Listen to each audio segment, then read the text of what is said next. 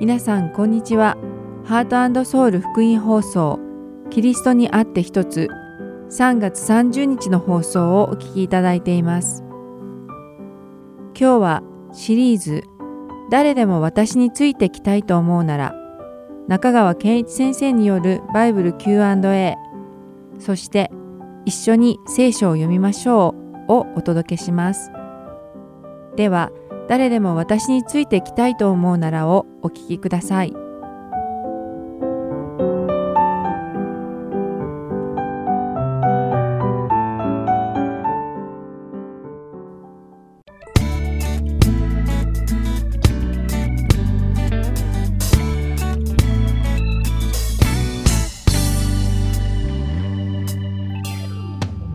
皆さんこんにちは誰でも私についてきたいと思うならの時間です。お相手は大島正弘です。さて今回でこのプログラムも最終回となってしまいましたが今日も皆さんと一緒に御言葉を学んでいきましょう。では早速始めましょう。イエス様は十字架の上で死なれ墓に葬られ3日の後によみがえられました。そして40日の間弟子たちと共に過ごされた後天におられる父なる神様のもとへと戻られました。弟子たちと過ごされた最後の日々にイエス様は弟子たちに仕事を託されました。マダイの福音書第28章の16節から20節を読んでみましょう。しかし11人の弟子たちはガリラヤに行ってイエスの指示された山に登った。そしてイエスにお会いした時彼らは礼拝した。しかしある者は疑った。イエスは近づいてきて彼らにこう言われた。私には天においても地においても一切の権威が与えられています。それゆえあなた方は言ってあらゆる国の人々を弟子としなさい。そして父子精霊の皆によってバプテスマを授けまた私があなた方に命じておいたすべてのことを守るように彼らを教えなさい。見よ私は世の終わりまでいつもあなた方と共にいます」と書かれています。イエス様はここに書かれた最後の御言葉で弟子たちに一体何を命じられているのでしょうかイエス様は弟子たちにあらゆる国々の人々を弟子にしなさいと言われました。イエス様が彼らを弟子たちにされたのと同じように世界のあらゆる国に出て行って弟子を作りなさいと言われているのです。このプログラムの最初の回で私たちは弟子たちについて学びました。まず弟子たちはその主人のようになるべきであること。そして弟子たちは主人の考え方や言葉、そして行動に従うことがその務めであること。また、良い弟子であるための条件とは、あたかもその主人を見ているように弟子がその主人と同じように見えることであると学びましたイエス様はあらゆる国で弟子を作りなさいと弟子たちに言われました。つまりこれはあらゆる国の人々があたかもイエス様を実際に見て聞いたように感じられることをイエス様が望まれているということなのです。イエス様は私があなた方に命じておいたすべてのことを守るように彼らを教えなさいとおっしゃっています。そしてこのようにしてイエス様の弟子になった人たちも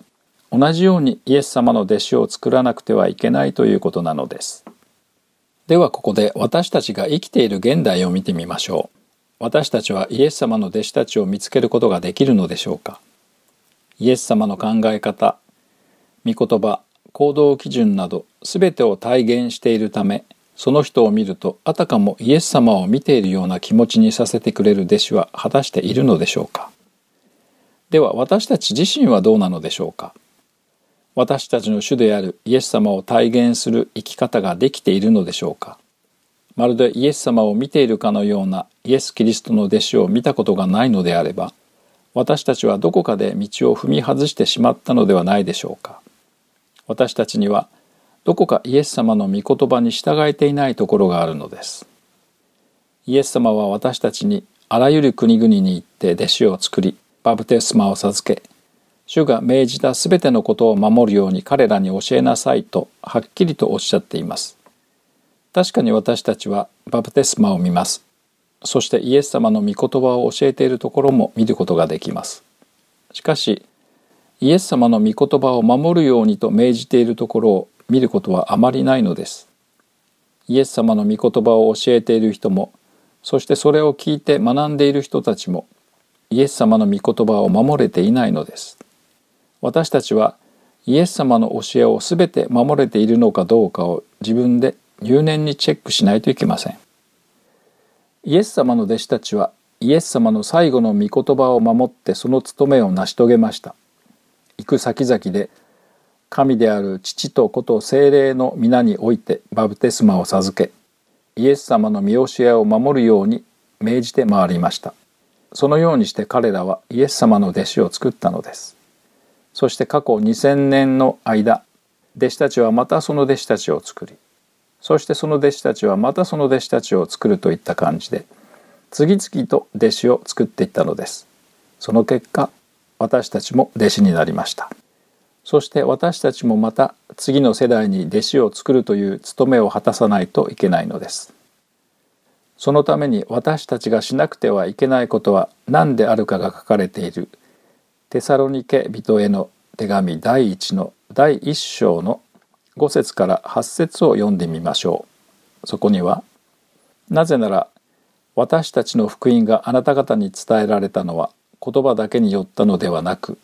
力と精霊と強い確信とによったからです。また私たちがあなた方のところであなた方のためにどのように振る舞ったかはあなた方が知っています。あなた方も多くの苦難の中で精霊による喜びを持って御言葉を受け入れ私たちと首都に習うものになりました。こうしてあなた方はマケドニアとアカヤとのすべての信者の模範になったのです。主の言葉があなた方のところから出てマケドニアとアカヤに響き渡っただけでなく神に対するあなた方の信仰はあらゆるところに伝わっているので私たちは何も言わなくてよいほどですと書かれていますこの手紙はパウロからテサロニケにいる生徒たちに宛てて書かれたものですそのパウロはダマスカスに向かう途中でイエス様に出会いイエス様の弟子になりましたそしてパウロは出会う人をすべてイエス様の弟子にしようと試みたのです。テサロニケ人たちはパウロが結んだ身なのです。そしてこの手紙を読むとパウロが一体どのように彼らを弟子にしたかがわかります。テサロニケ人への手紙第1の第1章の5節によればパウロはテサロニケ人たちに福音を伝えました。しかし彼は単に言葉によって教えただけではなく自身の言動をもってイエス様の御言葉を守り体現していることをテサロニケ人たちに見せることができたのです。パウロは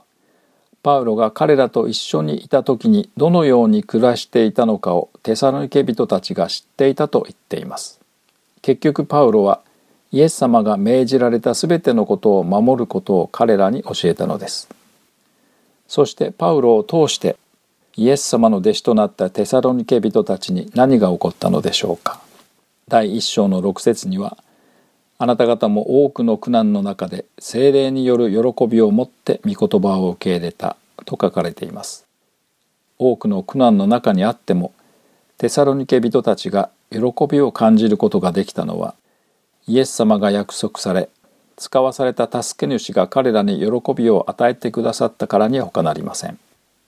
そして彼らはパウロを手本として見習いイエス様を模範として見習い従っている他の弟子たちに見習ったのです。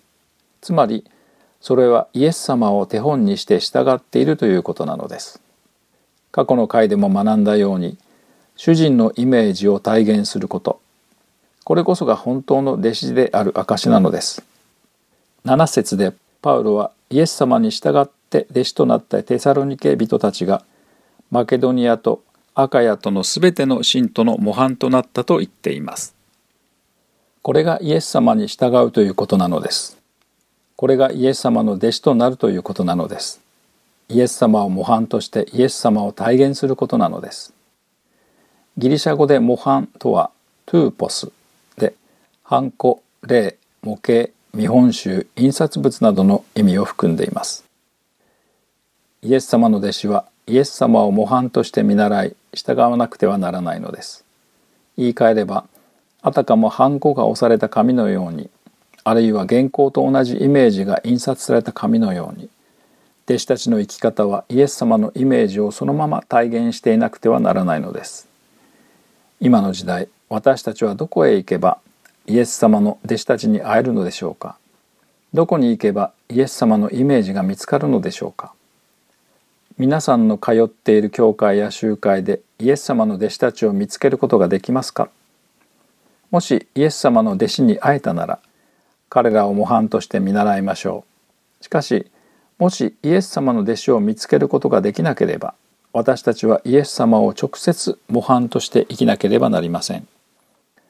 そうすることで私たち自身がイエス様を体現した模範となるためです。イエス様に従うということは単に宗教的な生活を送ることだけではありません。自分を捨て毎日十字架を背負い主が歩んだ道をたどることなのです。ここであなたは決断をしなくてはなりません。前回はイエス様に従うために支払わなくてはいけない対価とその道のりがどうであるかそしてその旅の終わりに何を受け取ることができるかを学びました。どうでしょうか？イエス様に従っていきたいですか？あなたはイエス様の弟子になりたいと思っていますか？私たちが皆イエス・キリストに従うことを決断し信仰のレースに臨む心構えができたことを願っています。今回でシリーズ「誰でも私についてきたいと思うなら」はこれでおしまいです。最後までお付き合いいただいてありがとうございました。お相手は大島正弘でした。さようなら。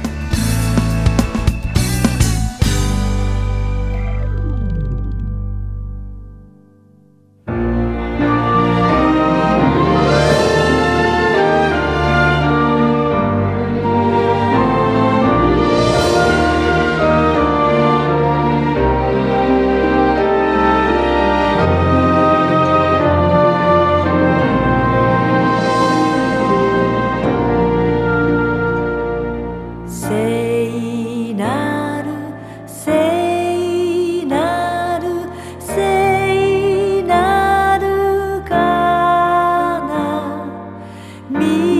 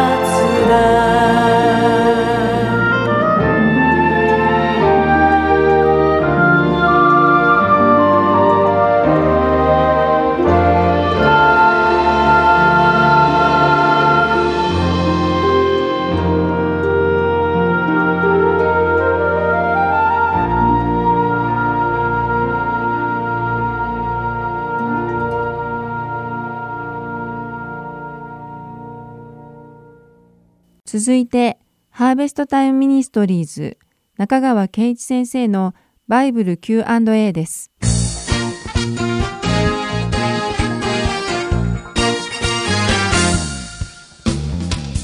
はい、今日の質問です。カトリック教会では煉獄の存在を認めていますが、どう思われますか？聖書にも煉獄の存在を思わせる箇所がありますが、救いの三要素を信じ、信仰と恵みにより救われれば天国に行けるのではないでしょうかというご質問ですね。お答えします。カトリック教会の定義によれば、煉獄というのは天国と地獄の間にあって、死者の魂が天国に入る前に火によって罪を浄化される場所です。さあ、煉獄についていつものように3つ申し上げます。1番目に、煉獄の教えは聖書的ではありません。最大の問題は、イエス・キリストを信じた者が死んでからなおも煉獄で罪を浄化される必要があると教えるのは、これは聖書の教えに反するということです。煉獄の存在を教えることは、つまりイエス・キリストの死は不十分であったと主張するのと同じことです。主イエスは私たちのすべての罪をあがなうために死なれました。ローマ人への手紙5章8節しかし私たちがまだ罪人であった時、キリストが私たちのために死んでくださったことにより、神は私たちに対するご自身の愛を明らかにしておられます。2番目に、ちょっと一箇所聖句を確認したいんですが、2番目に、コリント人への手紙第1、3章15節は、煉獄の存在を教えているわけではありません。まあ、カトリック教会が煉獄の存在を証明しようとするときによく引用されるのがこの聖句なんです。ちょっと読んでみます。もし誰かの建てた建物が焼ければ、その人は損害を受けますが、自分自身は火の中をくぐるようにして助かります。これが第一コリント3章15節です。しかし、この聖句が教えているのは、煉獄の存在ではなくて、信者の裁きです。信者は死後、自分が行った技に関して神の評価を受けます。そのことをパウロは、建物が火で焼かれるという火を用いて教えてるんです。つまり、私たちが行ったことが神様から評価を受ける。それは信者の裁きです。そして、技が価値があるものであれば残るけれども、無価値なものならば燃えてしまうとパウロは教えているわけです。ここで注目すべきは、火で試されているのは信者の技であって、信者自身ではないということです。3番目に、煉獄の教えに関連した教えは全て聖書的ではありません。例えばどういうものがあるか。死者のための祈り。あるいは死者のためのバプテスマ。あるいは私たちが免罪符という言葉で聞いているもの。これは食友所。食友所っていうのが正式な呼び名ですね。この食友所の販売を疑問視したことがきっかけになって起こったのが宗教改革です。このように、煉獄の教えに関連した死者のための祈り、死者のためのバプテスマ、免罪符、こういったものは全て聖書的ではありません。イエス・キリストは私たちの過去、現在、未来の全ての罪のために死んでくださいました。その救いの技は完璧です。安心してイエス・キリストに信頼を置いてください。次の質問です。ペットの犬が死にました。悲しくて仕方がありません。ペットと天国で再会できる可能性はありますか？はい。え、このテーマに関しては聖書に明確な啓示が実はないんです。ですから断定的に言うのはとても難しい。まあ、避けるのがいいと思いますね。え、今日は動物に関して聖書が何て言ってるか、それを取り上げながらいつものように3つ申し上げたいと思います。一番目に人間と動物には根本的な違いがあります。天地創造の箇所を読むと動物にも人間にも命の息が吹き込まれたということがわかります。つまり命の息があるということは共に生きてる、生ける存在だということです。でも違いがあるんですね。最大の違いは人間の内面が神の形に似せて作られているという点です。人間には神に似た性質があるわけです。そして地上位を働かせて神と交流することができます。これは人間がいわゆる霊性を持っている、霊的性質を持っていることを表しています。動物にはこのような霊性はありません。ペットが静まってデボーションしている姿を見たことがあるでしょうかペットは神を認識することができません。人間だけです。ですから人間の霊性は肉体が死んでも存在し続けると聖書は教えているわけです。動物の内面は人間の内面よりもそういう意味では劣っています。それゆえ死後も内面が存在し続けると断言することはできません。2番目に動物は千年王国において存在します。創世記1章25節にはこうあるんです。神は種類に従って野の獣、種類に従って家畜を、種類に従って地のすべての這うものを作られた。神はそれを見て、よしとされた。神様が動物世界を見て、グッドと言われたんです。つまり動物っていうのは神の目から見て良いものなんです。でイザヤ書11章6節の予言、これは将来地上に起こる千年王国ですね。再臨のキリストがこの王国を盾になるんですが、そこでは動物がいるっていうことが予言されてるわけです。ただ問題は、これらの動物たちがかつて地上に来たものが復活してそこにいるのかどうかは断定的に申し上げることはできません。3番目に、新しい地において動物が存在するかどうかはわかりません。千年王国の次に存在するのが、登場するのが新天新地です。それは永遠の世界です。そこに動物が存在するかどうかはわかりません。いてもおかしくはありませんが、地上で死んだすべての動物が永遠の体を持って新しい地に住むというのは想像しがたいことです。いずれにしても神の判断は完璧です。私たちは神の判断を知って完全に満足を覚えることでしょう。この点については神に委ねておきましょう。ではまた次の Q&A でお目にかかりましょう。ありがとうございました。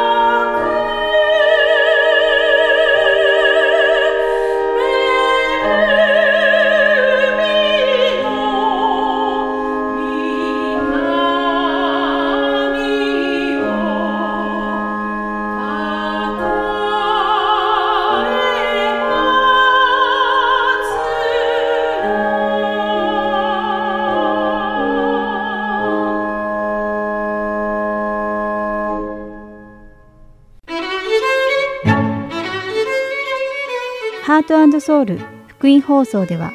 日本語放送だけでなく英語によるキッズプログラムも毎週放送しています。お子様にぜひ福音に親しんでほしいとご希望の方には無料 CD を送付しておりますので CD ご希望の方はハートソウルオフィス602-866-8999までお電話をいただくか heartandsoul.org at gmail.com heartandseoul.org h-e-a-r-t-a-n-d-s-e-o-u-l.org.org.gmail.com までメールにてお知らせください。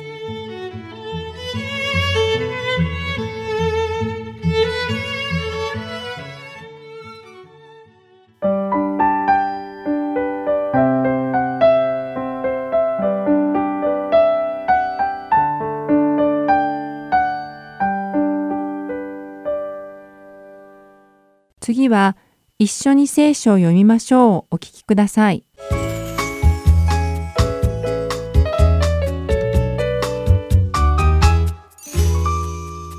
皆さんこんにちは一緒に聖書を読みましょうの時間ですお相手は横山まさるですさて今回で7回目を迎えるこのエピソビトへの手紙シリーズも今日で最終回となりました最後までしっかりと聖書を読んで神様の御言葉を一緒に学んでいきましょう。では早速始めましょう。私たちは聖書に書かれた私たちに与えられる霊的な祝福とは一体何なのかについて学んできました。そしてその祝福は私たちの良い行いによるものではなく神様から無償でいただける賜物であると学びました。そしてただで救っていただいた私たちは御言葉を単なる知識としてのみ理解するのではなく私たちが学んだ御言葉を信じて行動に移さないといけないことも学びました。またエペソビトへの手紙に書かれたクリスチャンとしてどう生きたらよいのかも学びました。使徒パウロはエペソビトへの手紙の第6章の10節から11節で終わりに言います。主にあってその滞納の力によって強められなさい。悪魔の策略に対して立ち向かうことができるために神のすべての武具を身につけなさい。とエペソビトを勇気づけています。悪魔の策略に対して立ち向かうために神のすべての武具を身につけろとありますが多くの人は悪魔と生徒たちの霊的な戦いどころか悪魔の存在さえ信じていませんしかし私たちは覚えておかなければなりません。自分に見えないものが存在しないとは限らないということを。神の民は霊的な戦いの中におり、悪霊は私たちを滅ぼそうと毎日押し寄せてくるのです。ペテルの手紙第一の第5章8節に身を慎み目を覚ましていなさい。あなた方の敵である悪魔が吠えたける獅子のように食い尽くすべきものを探し求めながら歩き回っていますとありますこの御言葉に書かれているように私たちは悪魔の策略に立ち向かわなくてはいけません策略とは計画と方法を備えた投資のことです。そしてそれはどうにかして私たちを貶めるために時間をかけ入念に練りに練った計画なのです。ですから私たちはただ無計画に戦っては勝ち目などありません。また感情的になったり偶然に頼ったりしてもダメなのです。私たちはその恐ろしいほどずる賢い悪魔の策略に打ち勝つために入念な計画を立てさまざまな可能性を加味しつつそれに投資しなければならないのです。この概念を自分のビジネスを始めた人を例にとって説明してみましょう。もしこの男性あるいは女性がそのアイディアがただなんとなく良さそうだからという理由だけでそのビジネスに投資を決めたのであればそのビジネスの成功は保証されないでしょう。多くの投資家たちはできうる限り多くの情報を入手し最良の方法について勉強し望ましい利益を得るためにさまざまな筋書きを検証した上で最も的確な計画を作り上げてそれを実行していきます。しかし悪魔は神の民たちを神様から引き離すために綿密な計画を練ってそれを実行に移しているのです。生徒たちはその策略と戦わなければなりません。では私たちはその綿密に練られた計画と手法を備えた悪魔の策略に一体どのように立ち向かったらよいのでしょうか。エペソビトへの手紙の第6章11節には悪魔の策略に対して立ち向かうことができるために神のすべての武具を身につけなさいと書かれています。神様はいくつかの武具だけではなく神のすべての武具をつけろとおっしゃっているのです。ではその神のすべての武具とは一体何なのでしょうか。エペソビトへの手紙の第6章の14節から17節にその神の武具のフルセットについて書かれています。腰には真理の帯を締め胸には正義の胸当てをつけ足には平和の福音の備えを吐きなさい。これらすべてのものの上に信仰の大盾を取りなさい。それによって悪いものが放つ火矢を皆消すことができます。救いの兜をかぶりまた御霊の与える剣である神の言葉を受け取りなさいとあります。これこそが神様のすべての武具なのです。私たちはここに書かれている武具をすべて身につけているのでしょうか。吠えたけるライオンのように飛びかかってくる悪魔に私たちは対抗できるのでしょうか。霊的な戦いというのは非現実的なように思えますが私たちを誘惑して騙し信仰を奪おうとしている悪魔が存在することを忘れてはいけません。私たちは信仰を強め神のすべての武具を身につけ悪魔と戦わなければいけないのです。そして一時たりとも真理から離れるようなことがあってはいけません。いつでも御言葉の真の中に身を置き絶えず目を覚まして祈願と祈りを行わなくてはならないのです。私たちが聖書を読む時精霊の導きが皆さんと共にあることを願っています。それではこれにて一緒に聖書を読みましょう。エペソビトへの手紙シリーズを終わらせていただきます。長い間お付き合いくださってありがとうございました。では祈りましょう。天におられる父なる神様私たちに聖書という御言葉を与えてくださってありがとうございます私たちがエペソビトへの手紙で学んだことを単なる知識ではなく信仰として行動に移せるように精霊を通して導いてください。主イエス・キリストの皆において祈ります。アーメン。お相手は横山勝でした。さようなら。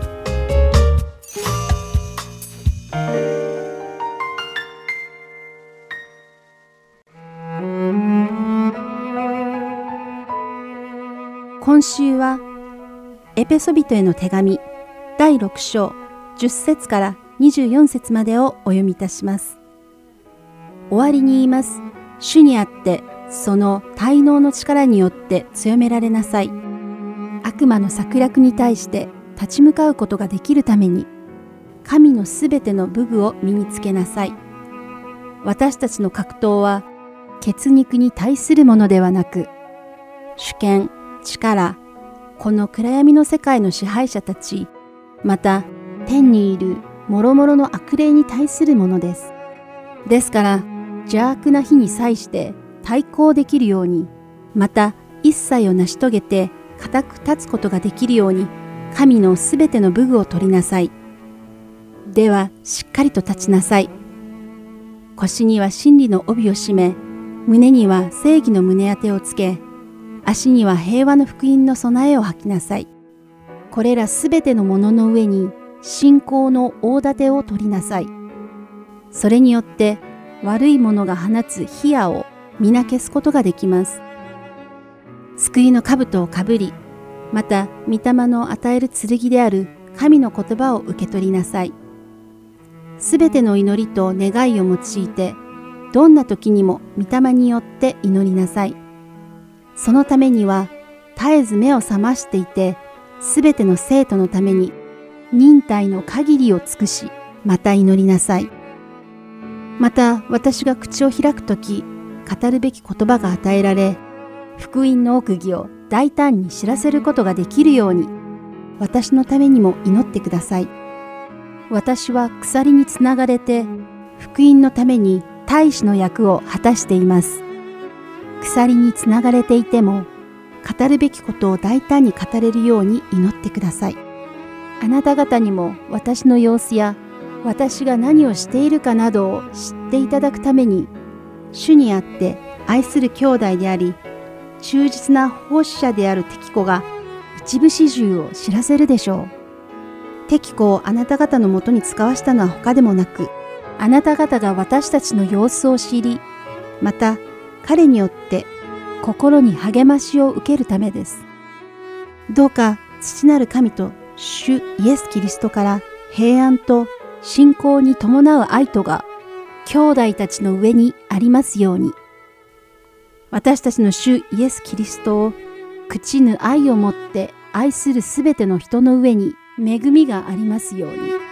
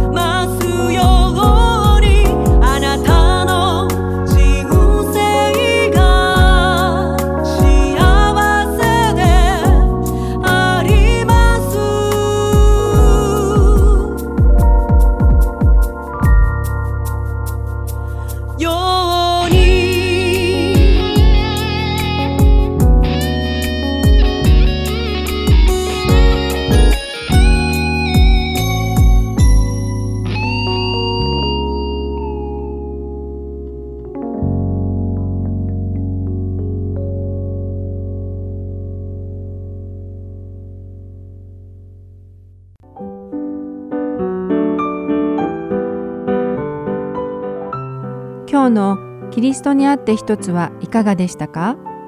最後までお付き合いくださりありがとうございました。また来週お会いしましょう。